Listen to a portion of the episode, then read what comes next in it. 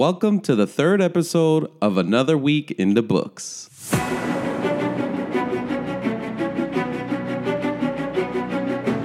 In the week of April 29th through May 5th, 2019, I talk about some of my book thoughts, books I'm reading, books I finished, books I added to the reading list, books I heard on podcasts, and the stats for this week. So let's get into it.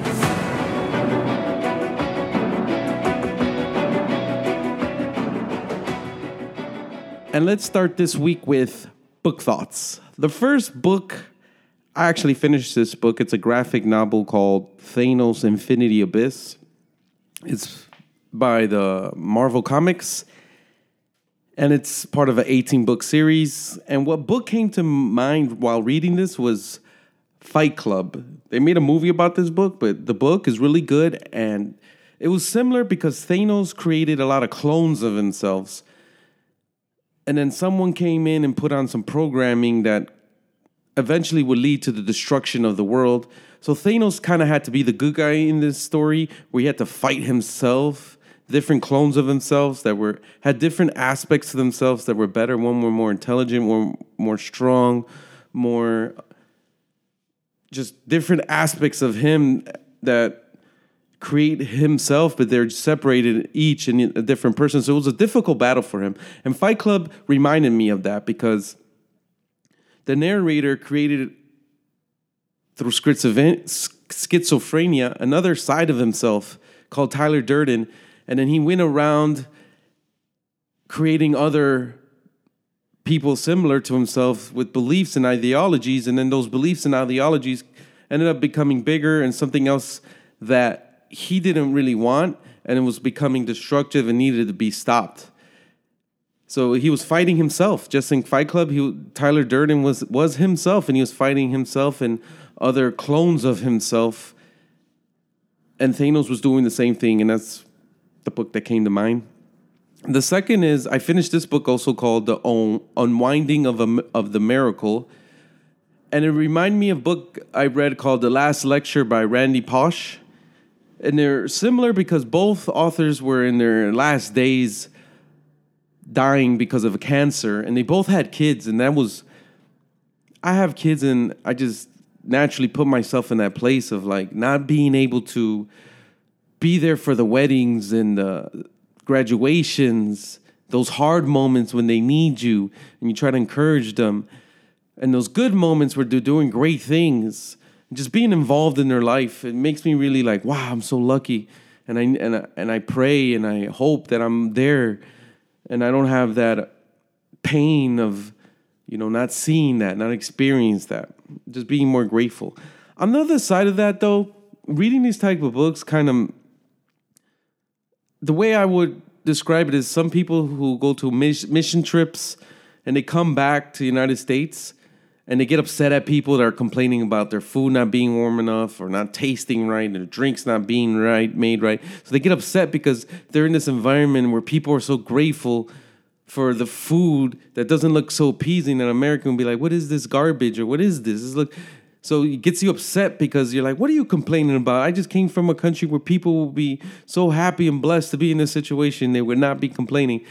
And i feel the same way when after i read books like this the unwinding of the miracle, where like the internet, the Wi-Fi went away for a couple hours because there was a, a, heavy storm and a tree must have fell on some lines or something. But my kids were all freaking out, complaining and upset that the Wi-Fi's down, and I'm like, ah.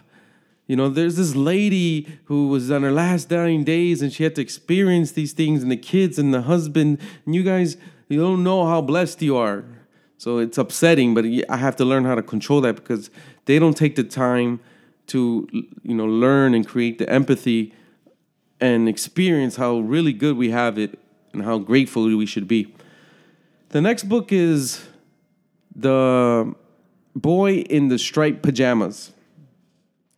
I like this one because, or this one made me think of Educated, uh, a book similar because the fathers in both in both these books messed up their kids' childhood. And in Educated, the father was this crazy conspiracy theorist who wouldn't let their kids go to school, made them work dangerous jobs that almost killed them. And the next book would be A Child Called It. And this one, the mom was abusive to the kid, made him eat feces and his own throw up and never fed him and beat him hard and made him smell ammonia in a locked room. Terrible things. And the father was complicit on this one where he was like, Don't piss your mom off. And he ended up leaving and then educated. The mom was complicit, saying it's okay. Don't don't get your dad upset. Don't do things that you know, and and allowing him to be the way he is. Glass House is the same way, where the father had all these opportunities to take their family out of poverty and not have to run away and have good jobs that he messed up. He drank a lot and would drink all the money. They were trying to save money. He would steal. You know, there's terrible things that he, these kids had to experience, and it's not fair. But just like the boy in the striped pajamas, where his father was a part of the Nazis and he, he had to go to a concentration camp, and the boy had to live there while his dad worked on these cancer.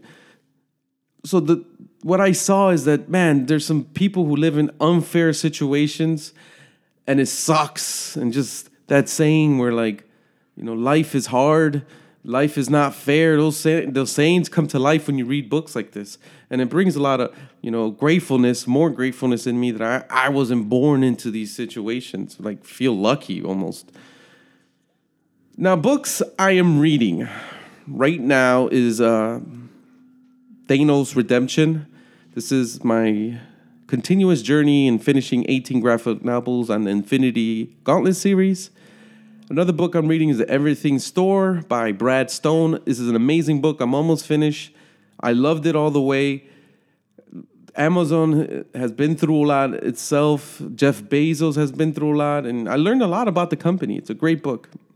Heart of Darkness is a book I'm reading. I'm trying to read more novels. This is a classic. I haven't read classics. I'm a high school dropout. Never read any books when I was young, so I'm trying to get those under my belt. The Great Alone by Kristin Hannah. This one has been great. This one reminds me a lot of Educated, uh, The Glass House. Really good book. I enjoyed it. It's one of the most talked about, highly rated books out right now. Can't wait to finish this one. Now, books I have finished. I finished this week The Unwinding of the Miracle by Julie Yip Williams. I already talked about this one a little bit earlier, where I was talking about books I was thinking about while reading another book. And this book is a hard one because she was born in Vietnam blind, and her grandmother just, you know, I don't know why humans do this, but thought it was the best interest of her own daughter to kill her granddaughter because it'd just be a hard life for her grandfather and her family. And nothing good is going to come out by having someone, a kid that is blind. And luckily, she had it didn't happen. And her great great grandmother, the mother of the grandmother, got involved and told her to stop doing it and don't kill this child. And then she ends up moving to the US. That's a crazy story in itself. She jumps on this boat where there's cannibals and people are dying because they're going from Vietnam to China in these crazy boats. Kind of what's going on in Libya, people going on these boats or Cuba and dying. She had to go through that. She survived that, gets to America, is able to get a Harvard degree from law their law school, able to get a good job, able to get a husband, able to have kids. So her life is this great redemption, like a, a reason why not to like, you know, take a child's life because you never know what can come out of it, especially under dire circumstances like she went through. And she ends up getting a, a cancer that's metastasis. I guess you know it's just you're dead. There's nothing you can do. You just you only can prolong it. And then this is most of the story, telling her life, finding out that you know they were trying to kill her when she was younger, all these things. It's just crazy emotional roller coaster of her talking about you know thinking about another woman raising her children, another woman being with her man, uh, husband, and just one of those books where it makes you think like, wow, that must be a tough experience to go through, not only for her, the one who is dying, but her family members and thinking about them and everything she's gonna miss. So it's a good book. It's only it's also I think it came out this year and it's very well talked about. I liked it. I like these type of books. next one I finished this week was uh, The Thano Infinity Abyss by Jim Starlin. That's the graphic novel. this one was really good. Weird seeing Thanos, who's usually the guy who's trying to destroy the universe, help to save the universe, although he's he has helped. But this way this time he was the main I want to say hero of the story. He was fighting himself, which is pretty you know, has a lot of psychology behind it, where, you know, truth that you're fighting yourself, you're your own enemy. And basically you could say, you know, you live in your own little universe and, you know, those little parts of yourself are trying to destroy you. Deep stuff. The other book I finished was The Boy in the Striped Pajamas by John Boyne. This book was really good because he expressed the innocence of children because I have children and children are so innocent. And it's expressed in this book in an amazing way where the child doesn't even know he's in a concentration camp, doesn't know what's going on with this whole Nazi thing, doesn't know what goes on inside concentration camps. He's just oblivious and like, what's going on? Why did we move? And why people dress like this? And who's this guy coming in here and tell and why is everybody freaking out? And he was very ignorant. And they were trying to shelter him from every the truth because he was young and he would go to a fence every day and meet this kid and listen to this kid's horrible story of 11 people living in one room. There was a bully in there beat him up. Some days he would show up with a black, very hard story. And he, he became really good friends and he would bring him food. And it's, it's pretty amazing, like the story of friendship that, that's in this book, the story of the innocence of a child.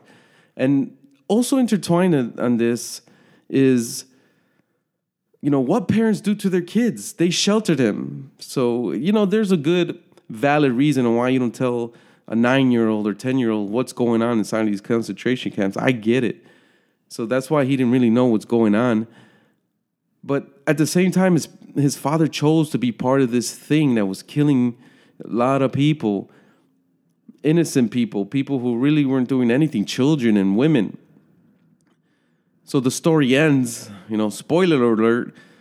Um, the his the kid on the other side, going on the other side to run away with with the other kid, and they end up inside one of the gas chambers, his own son, and he kills his own son. The, um, and it's like, well, you reap what you sow, karma. You know, you get it. You, I understood. Like, damn.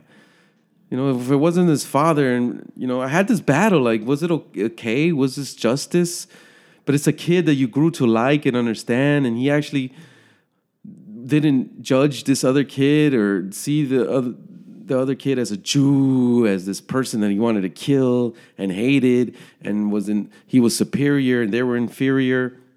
He didn't view that relationship, and he ended up, you know, dying because of this friendship. And he died to the end. You know, the way he describes it, holding his hand, and it was a hard thing for me to read. And me afterwards, I was thinking like, I don't know what to think of this story because I'm sad for this child, but it, also the consequences of his father.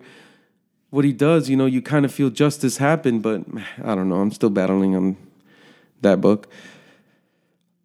So, books I added to the reading list this week, not a lot. That's a good thing because my reading list is at a point where I'll probably never finish all the books. I probably won't even get to like I got like thousands of books in there, and I, uh, even if I read 200 a book and I continue to add and I reread books, I feel like I'll never get there. So I added this week a comedy sex comedy sex god by Pete Holmes. I saw this book on Ryan Holiday. He's an author I like. Obstacles the way, ego is the enemy. He writes really good books. He he took a picture of it on his Instagram stories and said, you know, he loved the book, and that was enough for me because Ryan Holiday is the author I like, and so I put on my reading list. Another one was A Brief History of Everything by Ken Wilber. That was through a podcast that I was listening to that Mark Manson, the author of The Subtle Art of Not Giving a Fuck, those are one of the three books that are formative to him, shaped him, very important to him. And I was like, oh, let me check it out. So moving on to books on podcasts or authors on podcasts. I'm going to reference what I just referenced, which is the Three Books podcast. That's what it's called. And Mark Manson was on there, the author of The Subtle Art of Not Giving a Fuck. And he talked about three books. Number one book was uh, Atlas Shrugged by Ayn Rand. This is I've read Ayn Rand's a lot of her essays, and I watched the Atlas Shrugged movie. That's like three DVDs. I liked it. I've read half of the book, and then I stopped reading it because it's a big book. I need to finish it, and I like the book. I know there's a lot of controversy behind the book because it's a uh, her th- philosophy, objectivism, very selfish, is viewed as very selfish and not caring. There's certain things that I like about her philosophy and I agree with. and he that was one of the books that really helped him earlier in his life. Another one was that Brief History of Everything by Kill Wilber. You know, he admired that this guy was well read and he can explain crazy things. And then the last one was Infinite Jest, I think he talked about by David Foster Wallace, and he loves this guy. He, if you listen to the podcast, he just in love with David Foster Wallace. Wallace. I read the only book I've read by David Foster Wallace is This Is Water, which is short, 100 pages. It was good. It's pretty deep. Probably my mind can't grasp around that yet. I'll probably read it a couple more times, but I do want to read that Infinite Jest just because it's a book that I've seen a lot of people recommend. It's a thousand pages. It'll probably be a good one to put under your belt. So that's it for the podcasts and the statistics uh, for the month. i am at two books for the month. I've read 400 pages this month. And for the year 2019, I've read 76 books. And for the year, pages is 18,877. So that's it for this week. See you next week. See you later.